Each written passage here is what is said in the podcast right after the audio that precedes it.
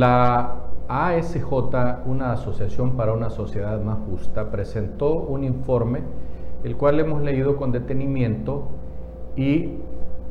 comentar que el informe está bien presentado profesionalmente, no cabe duda que hay gente ahí que hace las cosas bien bonitas, bien presentadas. El informe investigó a los señores de Invest la compra de algo así como 450 respiradores para las personas que pudiesen necesitar en el sistema de salud de los hospitales nacionales este implemento biotécnico que es y que sirve pues para mantener vivos a aquellos que sus pulmones están colapsando por las inflamaciones que sufren. Ya ustedes han escuchado de sobra de los especialistas médicos sobre el tema y mal haría yo en redundar. Sin embargo, queremos resumir rápidamente en lo que nos da el tiempo de este editorial que la ASJ encontró algunas debilidades que vamos a mencionar. Primero que nada, nos mencionan que la compra que se hizo es una compra que es 3, 4 y 5 veces más cara que todas las compras anteriores que hicieron de los mismos aparatos los señores de Invest o los sistemas hospitalarios del país. En primer lugar. En segundo lugar, encuentran debilidad también en el hecho de que una de las personas o varias de las personas que formaron parte del equipo que se encargó de escoger las empresas que iban a proceder a hacer eh, a entrarle pues a la licitación son gente que ya había trabajado en esas empresas y eso debilita la credibilidad sobre todo. Por otra parte menciona que Honduras compró estos respiradores más baratos que como los compró Costa Rica. En realidad eso solo quiere decir que los ticos compraron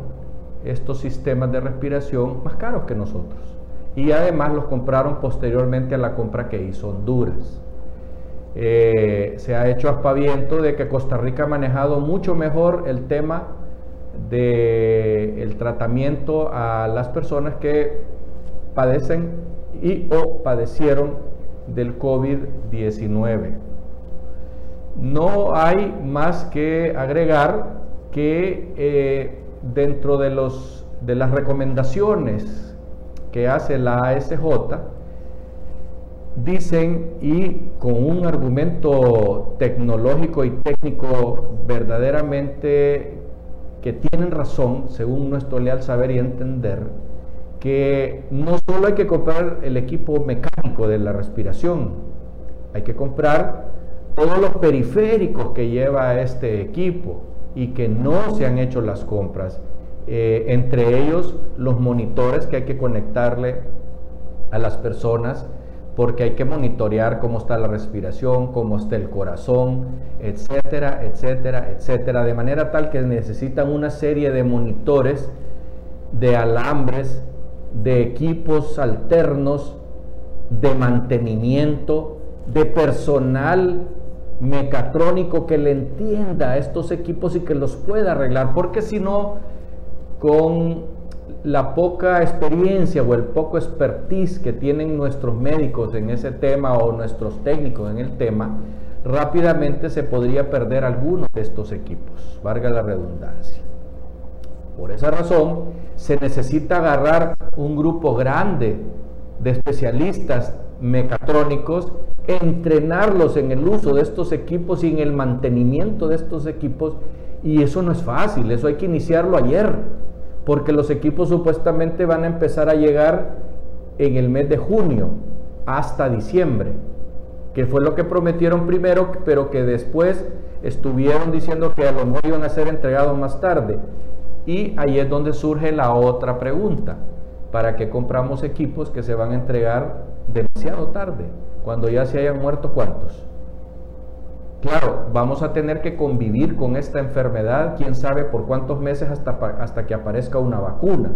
Mientras tanto, habrá que hacer uso de los equipos, pero hay que comprar cuanto antes los periféricos. Por lo tanto, Hay muchas, muchas razones por las cuales los hondureños eh, nos han despertado las dudas de empezando desde la compra, eh, eh, continuando con los que compraron, con los que hicieron la compra y finalmente con todo lo periférico que va con esos respiradores, que no han venido, no se han comprado en algunos de los casos y en el peor de los casos es que ya teniéndolos aquí, a lo mejor no vamos a poderles dar mantenimiento ni vamos a saber usarlos. Ese es en resumen lo que presentó la ASJ. Probablemente hay más temas ahí que podríamos platicar, pero que son eminentemente cuestiones biotécnicas que eh, no son del manejo nuestro ni del manejo del público tampoco. Hasta pronto.